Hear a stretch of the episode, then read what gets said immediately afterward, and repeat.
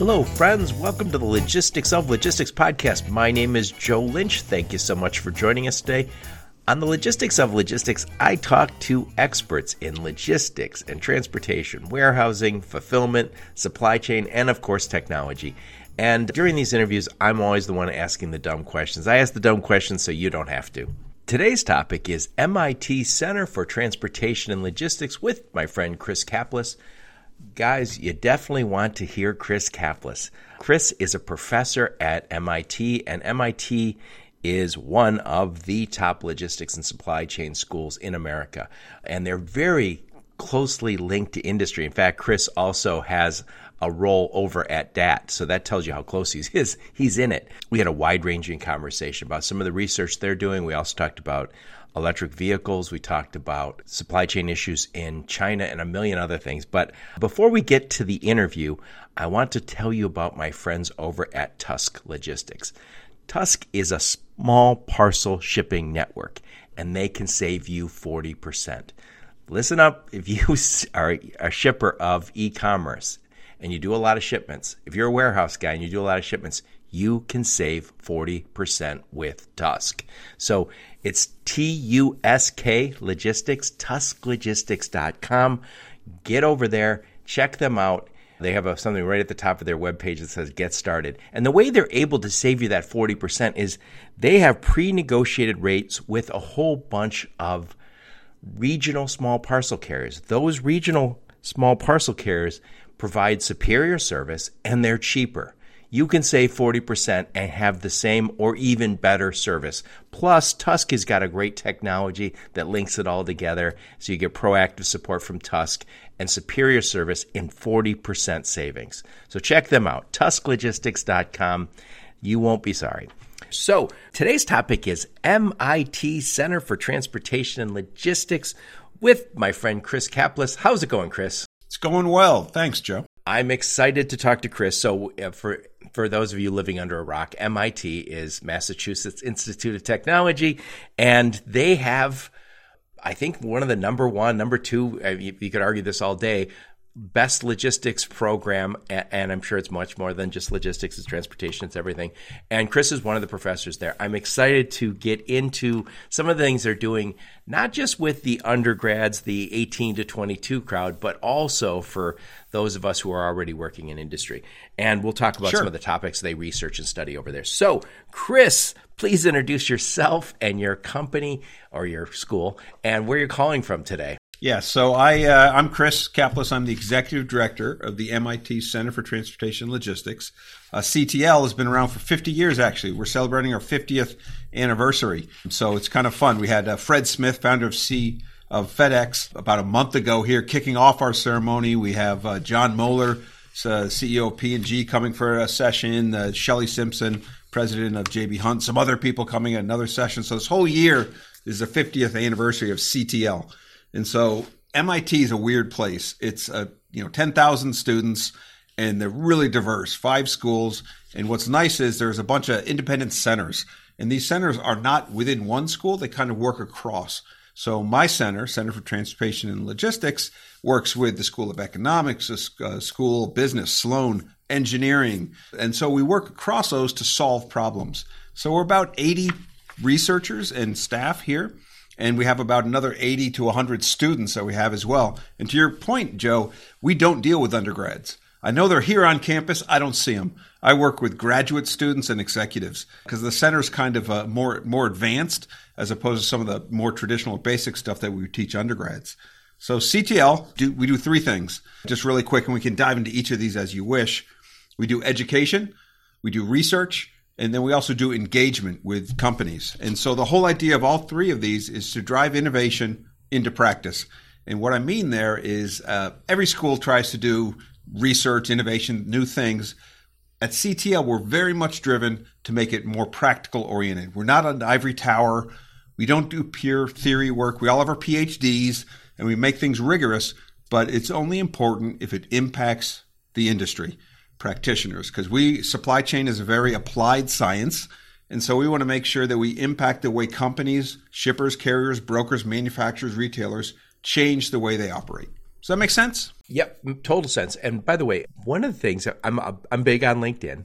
I go on LinkedIn and I'm always looking at people's LinkedIn. And in the last three, four years, you probably noticed the same thing. How many people went to MIT or Harvard or Stanford or Michigan where you go, where would they went? Oh, they went there. And what they are is a lot of times executive education programs. And by the way, we need that desperately because in the olden days, getting a degree and getting out was good enough. And you say, yeah, I got a degree in accounting or engineering or whatever it was. And you never went back to school. But now we know that people switch careers and in, in technology right. is changing things so darn quick. Also, when you're 40 years old and you got a wife and kids or a husband and kids, you don't have time to quit your job and go back to school to get a, a, degree in something else. That's where some of these other programs. And so I know we'll, we'll why don't we talk about it now? What is the Logistics Micro Masters program? Yeah, yeah. So um, I agree with you 100%, Joe. Uh, we, we believe that education's a career long thing. It's no longer four years undergrad, and when you're 21, you're done and you've learned all you need to do. So, what we've really been pioneering over the last 15, 20 years is the democratization of education. And that involves two main things. One is making it available and accessible to everyone, but also breaking it into modules and making it more easier to consume. You don't need to quit your job. You don't need to go away for four years or even two years. And so, what we've done over the course of the last 25 years is we first introduced a one year master's program, supply chain management program, that's been around, like I said, for 25 years now. And that's where you spend just one year. And it's usually someone in the age of 28 to 30. They have a couple years of experience. But five years ago, we did something uh, kind of revolutionary, certainly for up here at MIT. We created the MicroMasters program. And the MITx MicroMasters credential in supply chain management is something that we launched in 2015 with then President Rafael Reif up here at MIT. And what it consists of is five 12 week long courses online, asynchronous. And so they cover things supply chain fundamentals, supply chain analytics, supply chain design. Then we go into um, dynamic design and systems, and then finally technology. And so they kind of as a whole gamut, and it's the same stuff that we teach here in person. And so that's available online. Would you say five 12 week courses? Yes. Yeah. That's not too bad. It's equivalent to a full semester up here at MIT. And that's how we designed it to be. And if you take those and then finish it with a comprehensive final exam to make sure you know, we have to make sure you've really absorbed that stuff, then you get this credential. And right now we have just shy 5,000 people have earned that credential. We've had over a million people register for at least one of the courses. Uh, like supply chain fundamentals is our most popular one. It's where you learn about forecasting, demand planning, inventory management, and we dive into transportation, kind of the, the cornerstones of logistics. But we have other programs that get into network design and those kind of things. But what makes MicroMasters so unique is you do this all online. And like I said, we've had a million people register from 194 different countries. You can't do it if you're in Iran or North Korea, sorry. But uh, anywhere else, you're good. If you pass this and do well, you can apply to MIT. And if you get in, you'll get a master's degree in one semester. And so we've had that for now six years. And what's really neat about this, it, it gets to your point, Joe. The, the people who come in tend to be older average age is around 35. They've been working for a number of years. We've had people come in who did not finish their undergrad, but came here because they couldn't finish for many reasons family, professionally, uh, financially, whatever the reason. If you do the work, that's fine.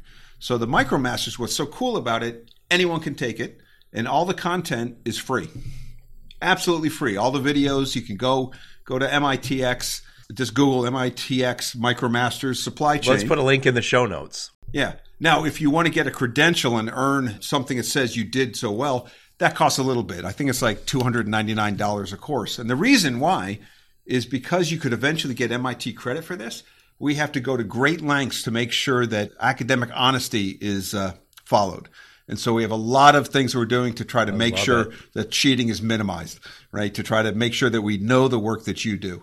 So this is a program that's been going on, and it's it's fascinating because when I go around different places in the you know before the pandemic around the world or around the country, you just see people who want to do this, and it's an it's a way for them to access supply chain uh, education, and it's exactly to your point that you don't have to go away for somewhere. We have people. I, I was just t- talking with someone who's in Nairobi, and he watches the videos on his phone on the bus as he goes home.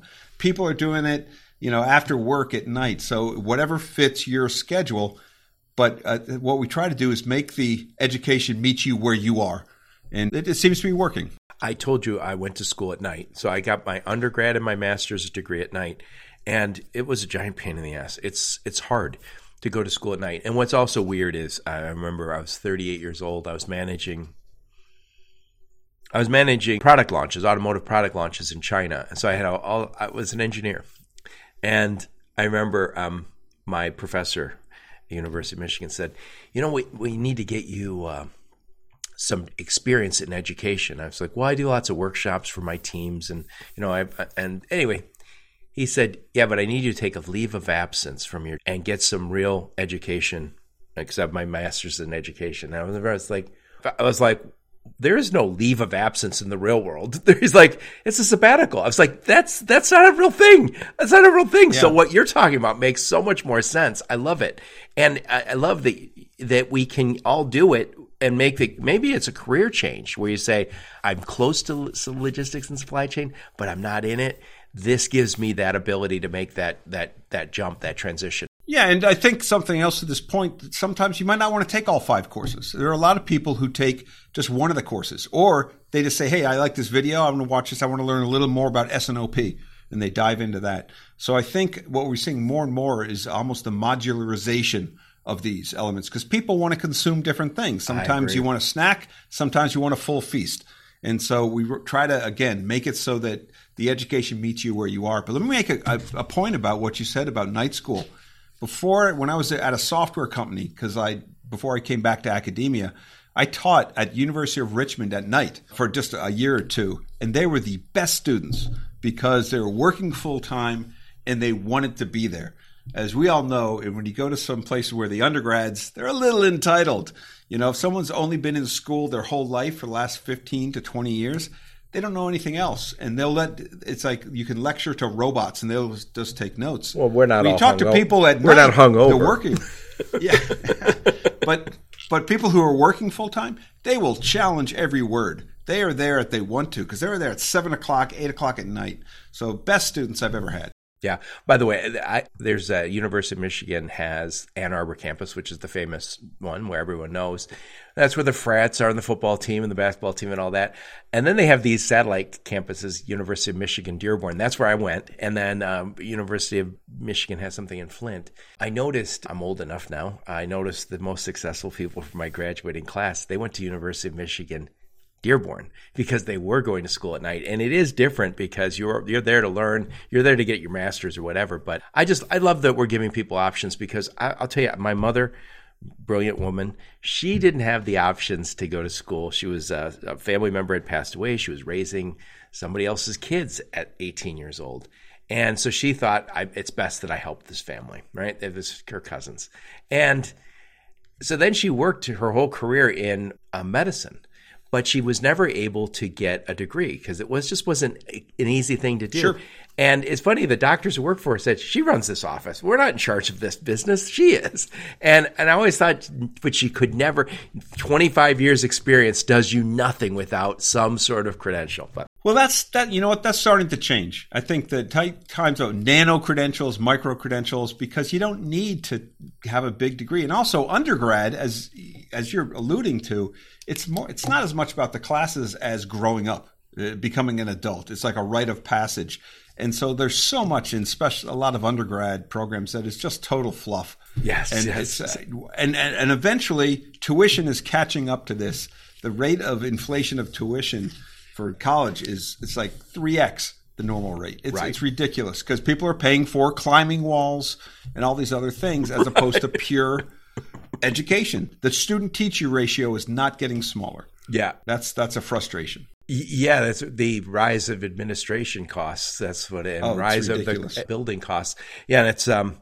But anyway, that's a whole nother podcast, and I go on and yeah, on about yeah, this all the yeah, time. But tell us a little bit about you. Where'd you grow up? Where'd you go to school? Give us some career highlights before you joined MIT. Sure. So I, I, grew up in Connecticut, and I went to undergrad at a small school in Virginia called the Virginia Military Institute, or VMI. Oh, that's well known, though. Yeah, is it? Oh, VMI, it depends where you are. Down south of the Mason Dixon, yes. You get a little farther north, it's like, what? What is this thing? but anyway, so VMI, I went there for my undergrad. I was a civil engineer. And as a, uh, I was there under a ROTC scholarship. So I was in the Army for five years. So I was in Germany. You paid uh, for building it. tank ranges. yeah, tank ranges and, uh, you know, Pershing missile sites, all that kind of stuff back in the 80s. Came back here to Fort Hood knew I didn't want to stay in the military. Five years was good for me. So then I went and got my master's degree at UT Austin under Mike Williams, Nice. a great civil engineering uh, lead professor. So I decided that I wanted to get into transportation, but I decided that I didn't want to. At that point, I was a civil engineer. I was building roads and all this stuff.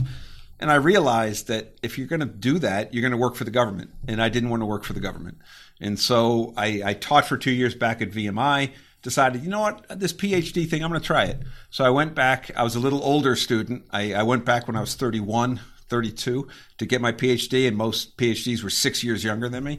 And so I got that under Yossi Sheffy here in civil engineering. But I, instead of building roads, I studied how to use roads. And my dissertation was on using combinatorial optimization to improve the procurement of truckload transportation by shippers.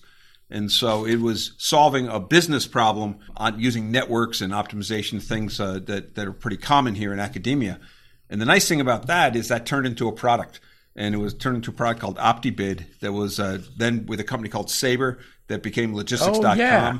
Yeah, and I, I ran that for about eight, ten years. Uh, did the first bids we did were with uh, Quaker Oats, Procter and Gamble, then Walmart did one, and now the whole idea of using optimization for an auction for transportation procurement, the RFP, that's what we started, and we've been doing. Uh, I've been doing since 1995. But then I decided uh, in the dot com bubble, kind of filtered out in around 2002 when logistics.com was starting to go down the drain before it was acquired by Manhattan Associates. I got a parachute out, and so I uh, joined Chainalytics, a company that does uh, analytic supply chain consulting. Yeah, they're still around, or did they get bought? I haven't seen that name lately. Okay, so I was with them. I was their chief scientist because I also then joined MIT. And so Mike Kilgore, who was the CEO, founder and CEO, we I was brought on to be VP transportation, but then I came back to MIT and so he said, "Well, what what do you want to do?" And so I created this thing called Freight Market Intelligence, which was using benchmarking to be able to rate what a truck truckload rate will be anywhere in the country. And that became essentially FMIC that was sold to DAT Freight and Analytics in Ah, there you go. 2020. And the consulting side of Chain was sold to NTT uh, just last year. So Chainalytics is is gone for all intents and purposes, but it's uh, kind of like dandelions. It's kind of spread out to other It's, D- organizations. its DNA is everywhere. Yeah. So DAT, Freight and Analytics, where I am now, I'm their chief scientist now. In addition to being here at MIT, they do the freight market intelligence, uh, business analytics. They call it part of DAT IQ, and so we we work with a couple hundred different shippers, thousands of brokers, and hundreds of thousands, literally, carriers, trying to improve the way that shippers, carriers, and brokers work together. I just talked to Samuel. I'm going to draw a blank on his last name from DAT Parker. Parker, What's what's his job over there? he's uh, in marketing. He's a product marketer. I just saw him at Manifest. Manifest, and he walked up to me and said, "Hey, Joe, how's it going?" I was like, "Oh my god, I've been talking to DAT people for years, trying to get someone on my podcast, and I'm pretty sure he says you got to talk to Chris."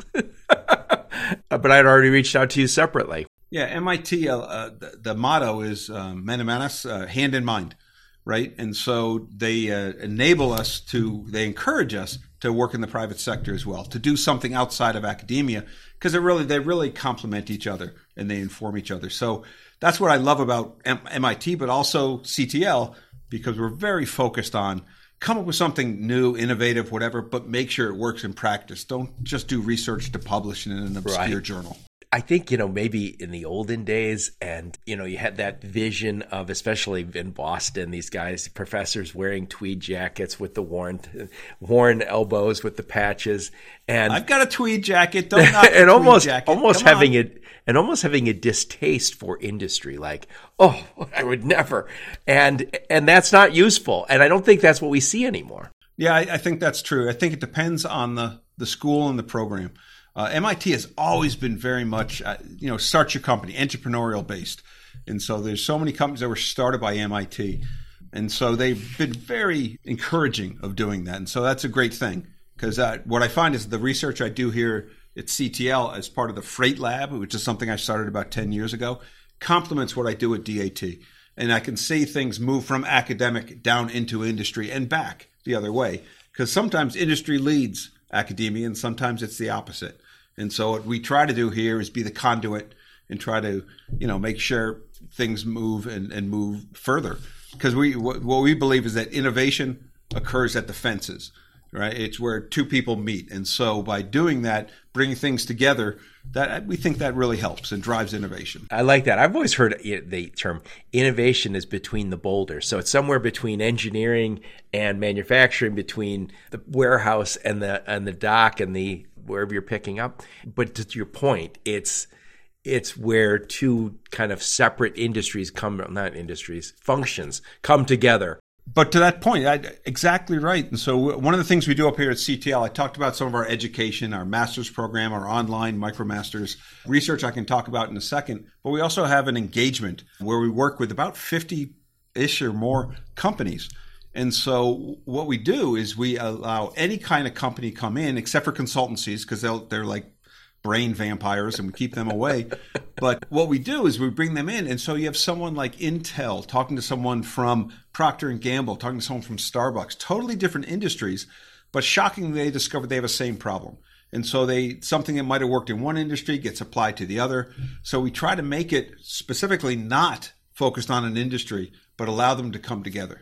And so we found that that's very beneficial it sounds as if, and I'm not just saying this to be nice, but it sounds as if you guys have kind of found the model that we always needed. And you've been doing it for a while, but I think this is, you know, I, I say to my friends all the time, we talk about college football or college basketball, and we always say, we're in a flat out foot race to see what breaks down first the college athletics or the college model. And but I see a lot of innovation in colleges because I have a relative who's a professor at University of Michigan, and she said we're switching gears. We're doing many more of these certificate programs. It's not going to be an education for just the the smartest kids who have the deepest pockets. It's going to be for kids who are, you know, maybe you got maybe you got a day job, but you can still get a degree there. Yeah, but the, also the thing is, if you want to learn something, a, a concept or something, I can go online. Khan Academy is better than any undergrad or high school teaching I've had. If I want to brush up on something like Lagrangian functions, I'll go there. And in 20 minutes, 30 minutes, it's like, oh, okay. So the uh, YouTube, when's the last time, you know, you wanted to learn something and you had to ask someone, you just go to YouTube. I was doing some sheetrock in my basement, put, putting something up. And it's like, ah, I better go check it. And I watched framing and everything. And 20 minutes later, I was an expert. So the access to education is, is crazy. I watch YouTube more than anything else. And I tell my kids this I said, I started work without the internet. And I said, so when you were in meetings and somebody started using acronyms or words you didn't know, you just kind of kind of casually walk by and kind of if you had an engineering book you'd kind of look it up.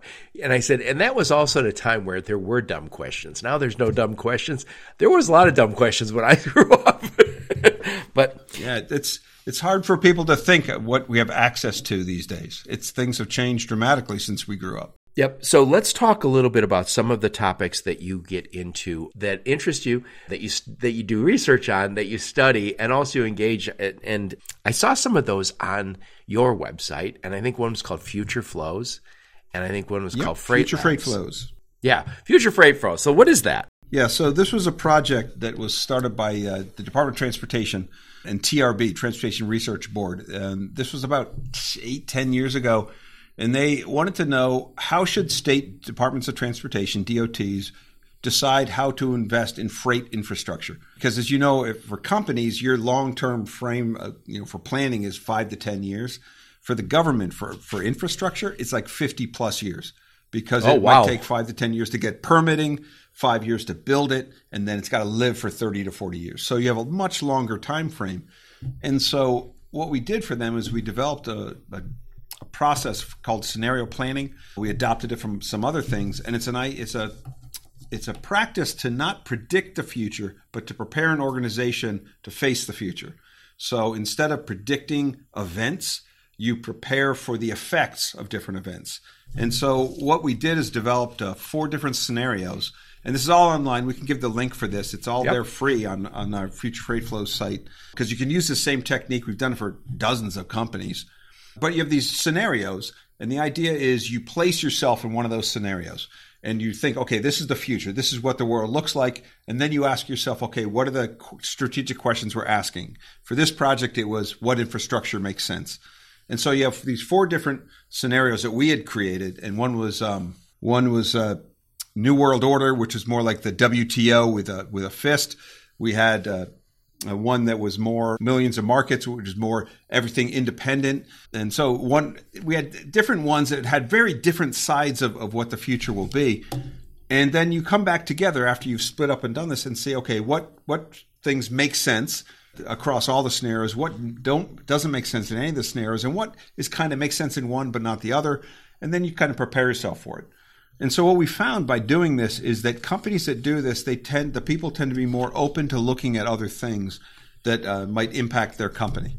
And so it's a way of planning or uh, preparing the organization to be more dynamic, more flexible, more agile to when things change. So we did this about, like I said, in 2011, I want to say 2012. We went across the country, six different workshops across different areas, and it since has been implemented in many different companies. It's a great tool to use to get companies, get the, an organization to think beyond their day to day job. Because, excuse me, one of the problems that, that uh, supply chain professionals have is they're too good at their job and they get tunnel vision. You know, they're focused right. on getting the, you know, the trucks assigned, inventory, and they don't think bigger. And so this is a way to pull them back and think about the bigger picture and what are the things around the corner that might affect them. So that was a Future Freight Flows project. Yeah, we'll put a link to all of these in the show notes. And one of the things you said is the government has to plan way in advance on the infrastructure. On another podcast, I was talking to our friend Jason Miller. We just talked about him before we hit record. I did something just talking about a frying pan or uh, a skillet, how you make a skillet from 1940 to 2040, how it was built, where it was built, and how did it move to market. And what was interesting is doing some of that research. Research for me is mostly Google. But before we had the highway system that was came in in the 60s and 70s, a lot of this country wasn't connected. And I am not one to give the federal government lots of credit, but I will give them a lot of credit when it comes to the highway system because at one time, not so long ago, our stuff moved by rail. Now it moves by highway, and we still have rail, and I think we're going to get even better at rail but there was large chunks of the United States was that was not connected, and that is the South and the Southwest. So there was parts of like out in Arizona, Texas that were not connected. And another thing, without air conditioning, who the hell wanted to connect with them? They live in a desert. So we've seen these huge changes. It's, it's in my lifetime. And I think one of the other things, maybe you can speak to this. A friend called me yesterday and he he mentioned a whole bunch of company names, and he was talking about the situation in China. So China's kind of speculated that they might help provide Russia with arms, which means the U.S. would have sanctions against U.S. against China. China's it's different to have sanctions against China because 50% of our supply chain functions have are in China right now. And so I know we're talking about nearshoring, but that isn't an overnight thing for most businesses. That is a decade long thing for most businesses. Have you guys looked into any of this? Yeah, there's you brought up a million different topics. No, right of course I did. There, That's what I do. yeah. So, but for China, let's. Uh, I think most companies have looked at, realized they can't depend solely on China, and they're they're unwinding some things, uh, making it China plus one. And so Vietnam is benefiting from this. Uh, Southeast Asia, the Asian countries are benefiting from this. So wait, when you say ASEAN countries, Thailand to Malaysia. Southeast Asia. Yeah. So that would be Thailand, Indonesia, Thailand, Malaysia, Malaysia Vietnam, Singapore, and uh, anything else. Indonesia, not as yeah. much, but yeah, in there. And you could even throw Japan in. But a lot of that is uh, people are moving things away. But you're right. There's such an ecosystem within China. It's hard. There's been some talk about moving to Mexico. More things have gone there, but it's hard. It's a different. The government isn't isn't always as uh, amenable to some of this. But yes, I think companies have recognized you can't put all your eggs in the China basket. It's too big to ignore, but you can't depend on it solely. And I think that's going to happen more and more and more of an unwinding. Right. And part of the conversation I had with my friend is, and I spent a lot of time in China in the 90s, sounds, sounds like 100 years ago. But once you build a plant, so I'm, th- I'm thinking of automotive because I'm an automotive guy. I put my plant over there. I've invested in the land. Well, I don't know if I own the land, the factory, the the, the tooling, the machinery, the people, and then when somebody says, "Oh, well, we're we're uh, nearshoring now," well, that is not overnight. That could take you a long time. And by the way, we let's just say that move from uh, Indiana, or Ohio, or Michigan, or Wisconsin, and went over there 20 years ago. You aren't able, easily able to come back with all the environmental requirements. And um, let's face it, we love to say my company is very green because all our pollution moved to Asia. so it's going to be an interesting time. Yeah, but what you pointed to, it's not just moving the plant. There's an ecosystem of suppliers as yes. well. So it's not just creating it new. But I think what we're going to find is more of that. It's going to be moving over, and I think uh, the movement in automotive to EV. It's a simpler production process. There, I, the number of parts in an electronic vehicle versus a combustion engine, it's orders of magnitude smaller. So that means manufacturing doesn't need to be as consolidated like it is now. So that might move things. Of course, most battery technology still is in uh, China. So, um, but I think it's something that's well recognized, and I, I think if the if he does do something to align even more with Russia, the ramifications could be interesting. Anyway. I just was in at, at, the week after Manifest. I was in Portland, Oregon, and I met with Matt McClellan from Covenant, and he is the vice president of Covenant Trucking down in Chattanooga, and he's the vice president of sustainability and innovation. So he was out there meeting, I think Freightliner's out there, some of the trucking companies. So I, I had a drink with him, and I said, "Tell me how this is going. Are, are, we? How far are we from?" So you brought up the electric vehicles. That's a whole other rabbit hole for us. And he said, "Well," I kept I kept pushing, and finally he said, "Joe, there's no flux capacitor. That is that what you're asking for?" Because I was asking, "What's beyond electric?" And I spent most of my career in automotive, and I hang out with automotive guys. My brother-in-law, our friends, are all engineers or worked in at Ford and General Motors. None of them seem super confident that we have the capability to go all electric. And I think there was a study, and I have not looked at it myself. I saw the headline that McKinsey did that said we would need 500 new mines worldwide to support the production of the EV if, if, as we go forward. 500 new mines. I don't know how many mines we have in the world, but that's quite a few. yeah, you know, I don't I'm not as familiar with the McKinsey report, but yeah, that's something that people they only look at the uh, you know, you got to look at the life cycle right? The full scope three uh, of a thing to see what the impact is. And, and people conveniently forget that. They think, oh, electricity, that doesn't cause any pollution and the, you know, the car. But yeah, the lithium batteries, the rare metals, it's, it's a challenge. But I, I think EVs are going to come in. They, they are. It, eventually it'll get there. They're part of the solution for sure. But I think I just, uh, my wife and I usually hang on to cars. The last car I had for 14 years, Lexus, I'm right there awesome. with you. And so, but the things I think, and we just bought one last year, a year before, that might be our last combustion engine car. I mean, it might be that EVs become the way. And they're finding a way into industry too. Last mile. So we, we did a study, or it was part of a study with Staples and their their delivery for their office supply yep. stuff. And they uh, this was about ten years ago. They switched some of the drivers to electric vehicles, and the drivers were hated it, said, no, don't do this. And then they drove them for a week and they, you couldn't get them out of it because they are so much more enjoyable to drive and they're so much easier. So local short haul stuff, it's going to go all EV. It, it, it, just will. It's just so easy. And it, it uh, cities will start forcing it down to for pollution it's happening at ports now too. But for long haul, I don't think it's there yet. The torque is. By there. the way, one of the things I had a conversation with Matt McClellan, and I had a conversation a few times, is there's a company called Remora, and they're not the only ones. And Remora is a carbon capture. They're capturing carbon out of the tailpipe and then turning it to liquid and selling it. And I think they're able to say, hey, this pays for itself because you can sell that carbon liquid form to I think concrete, and once it once it's in concrete, it never gets back into the environment. Carbon capture is interesting, and I think there's going to be I think Exxon Mobil has a solution for it. I saw that on YouTube. The biggest company in the world, Saudi Aramco, sells oil, and they have a solution for it. I got to think some of those guys. If you're the biggest company in the world and you say, hey, the whole world is trying to stop using our product. What are we going to do about this? Well, we're going to invest in carbon capture. So I think carbon capture might be part of that solution. uh, maybe in the long haul. And I could see Could be, could if the if the federal government again, I'm not always a giant fan of theirs, but this is where they could help. Maybe give a credit, maybe make it a mandate that we use those carbon capture if they all in fact work. But that's using technology we understand with externalities, which is the pollution that we understand. Yeah, I think um, it's it's funny your your point about mobile. Um, BP had a recent uh, announcement. For a while there, they were beyond petroleum. That's what they would say, BP, and they kind of they're backing off of that now because they just weren't. Uh, they, can't be that green. But yeah, I don't think it's fossil fuels aren't going away for a long time for different different areas where they make sense.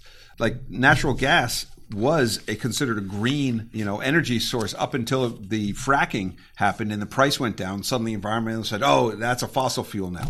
Because if you go back, they used to say, you know, go natural gas instead of oil. That's, that's fine. But once it became economically Yes. viable, suddenly it became a, a, a, a bad thing. It's a really strange thing. I think we're gonna use also that, for a lot of this movement for sustainability is a Trojan horse for people who don't like capitalism or whatever. And then this is the thing that needs to be brought down.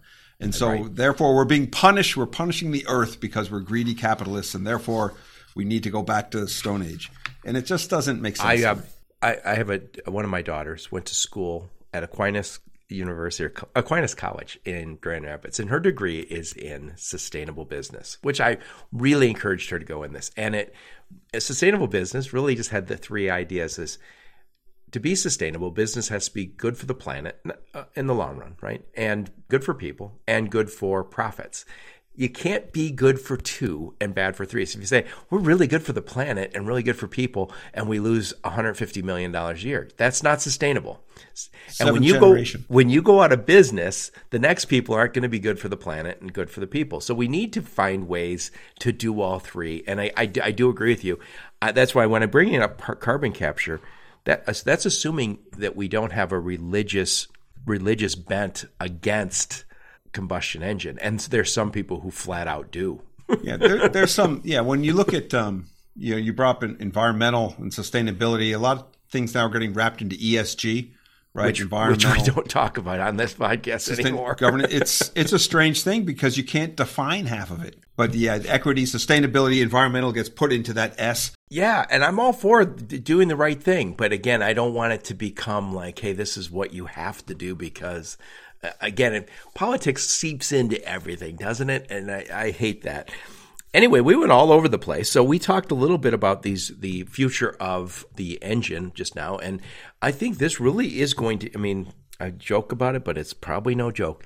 Automotive is the biggest, baddest supply chain on earth, and huge upset right now trying to figure out what we're going to do about these electric vehicles but when we look over at retail and you say are we going to have the same retail makeup today with home delivery we don't know we know we like omni-channel so they're experiencing this huge shakeup i think every supply chain is seeing this Consumers are, are in a great place right now because we have two mega models coming out. The Amazon model, which was originally all clicks, and Walmart was all bricks, and they're both going into each other's backyard, right? And so they're two very different approaches to how they automate the warehouses, how they distribute, and just their philosophies.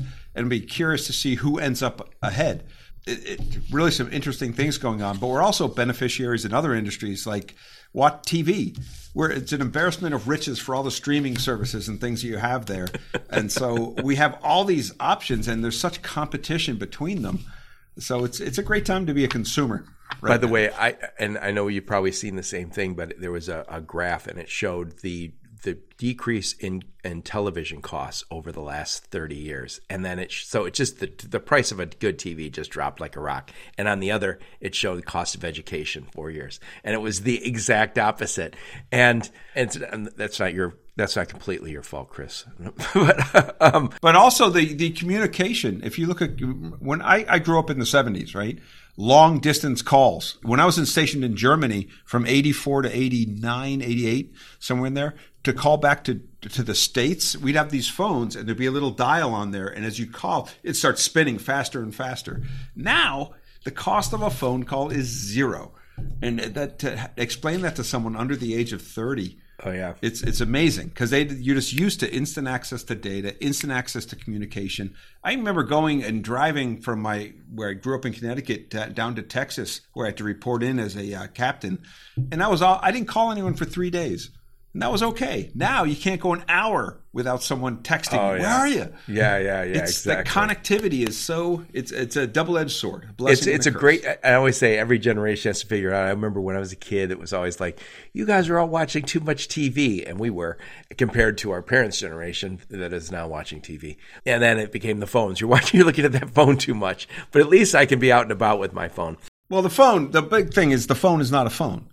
I mean, so I give a talk about this and how things have evolved. It's a, it, and there's a really good book about this, the making of the iPhone, because there were two teams that Jobs had going. One was taking the, uh, remember the iPod with the little circle Yep.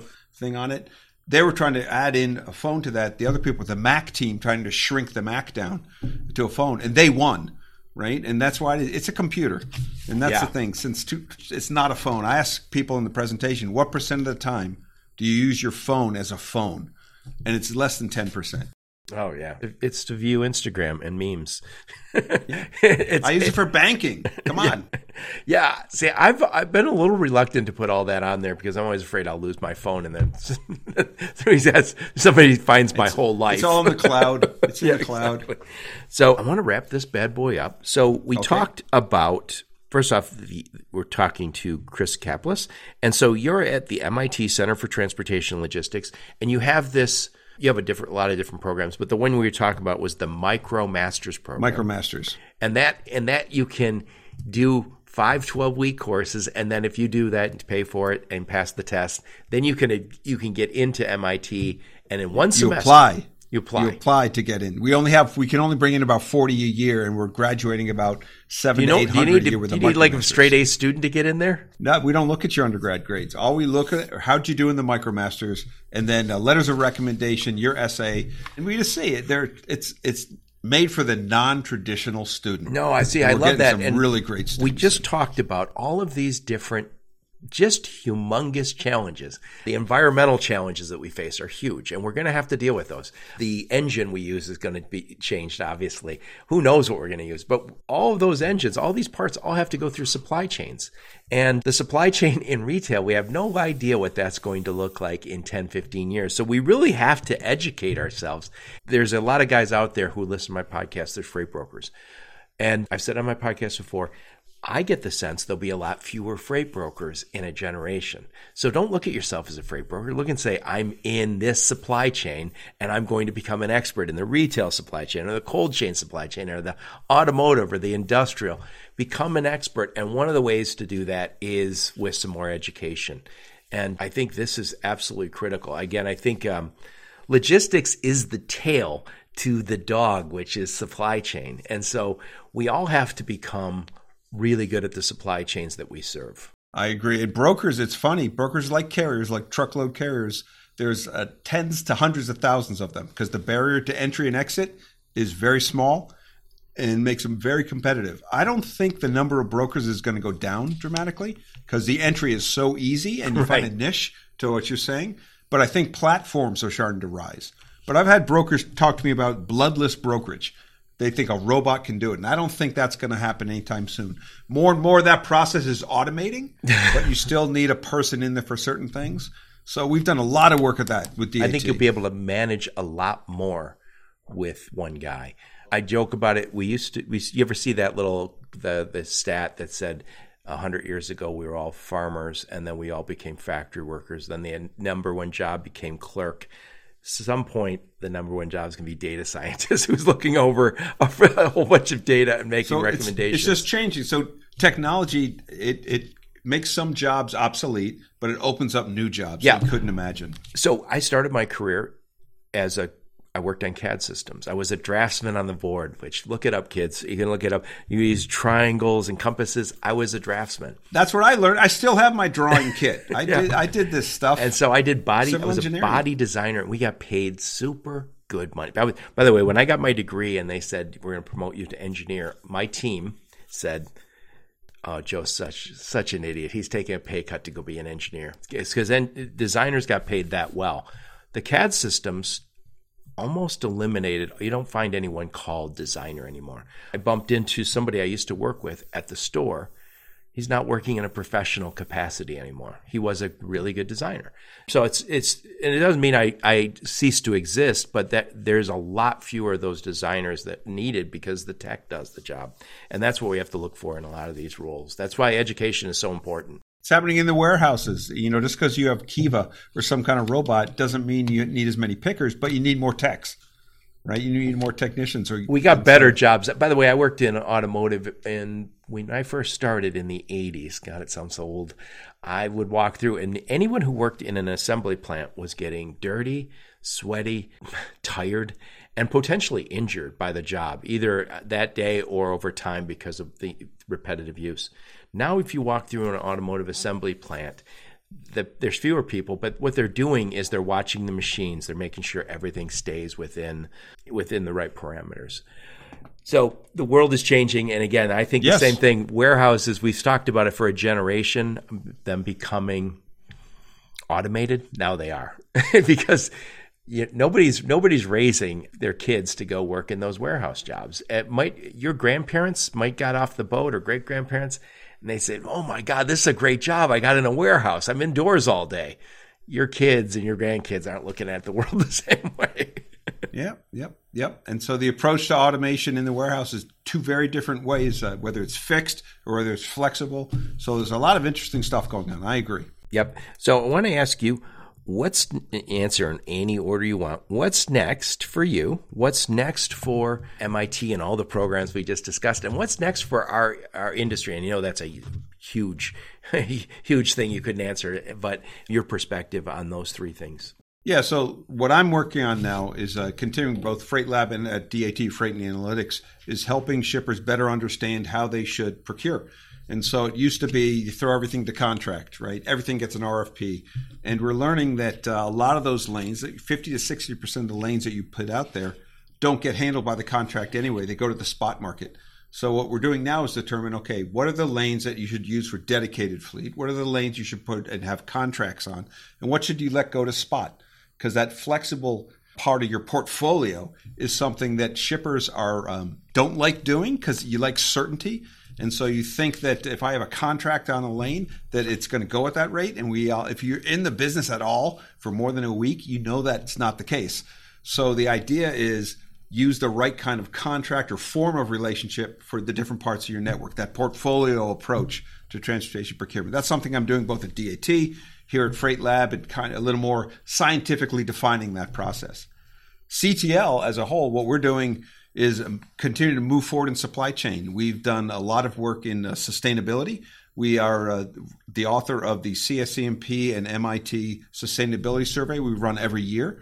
And this will be our third or fourth year doing it. We have probably 3,000, 5,000 responses, and it's giving a state of sustainability. We've done a lot of work uh, specifically looking how to measure it, how to minimize your sustainability impact. We do a lot of work in resilience of an enterprise. How do you sustain a disruption of any kind, whether it's 9 11, a terrorist attack, or a pandemic, or just a change in demand?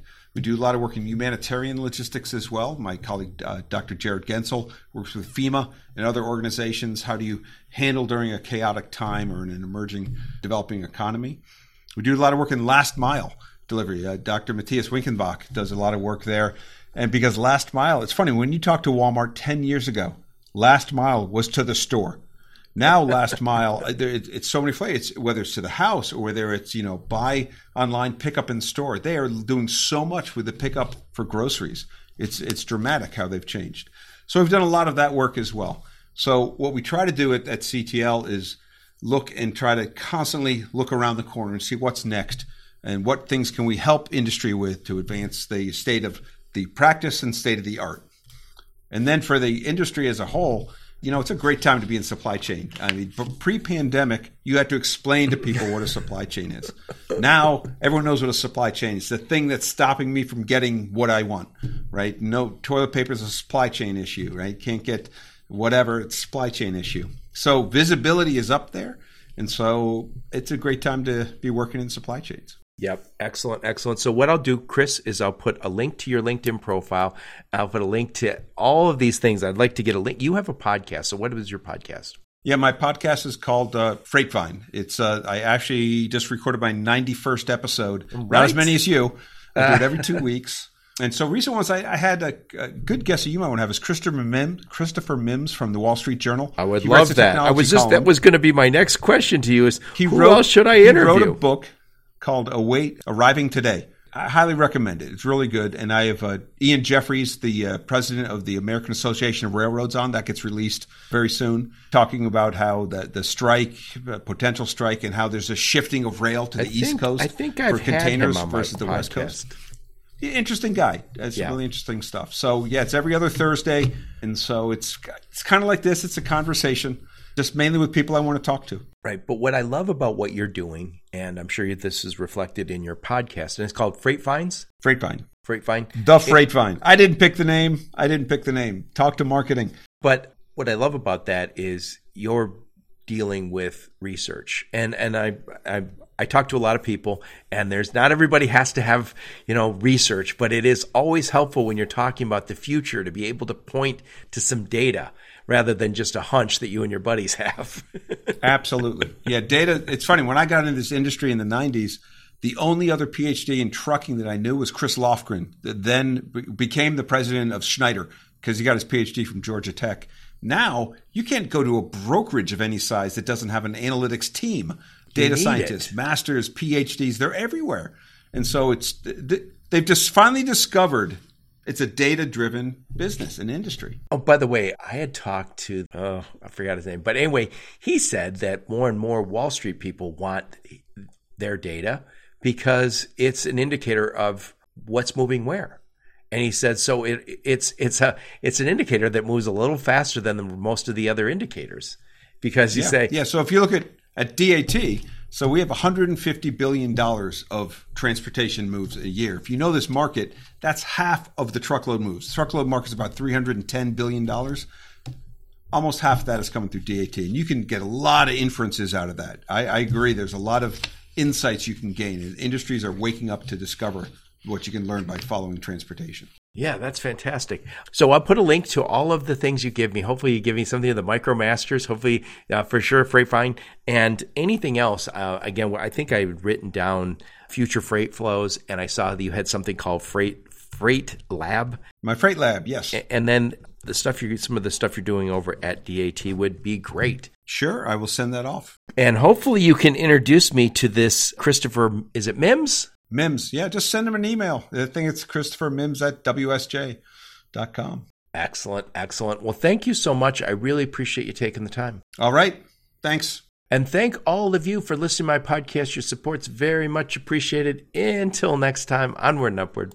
You have been listening to the Logistics of Logistics podcast, where we engage with leaders in the logistics and supply chain community. If you like what you hear, please subscribe, hit the like button, and leave us a nice review on Apple or Spotify or wherever else you listen. Also, please check out our videos on YouTube and connect with us on LinkedIn. We're very big on LinkedIn. And you can also reach us on the logisticsoflogistics.com, our website.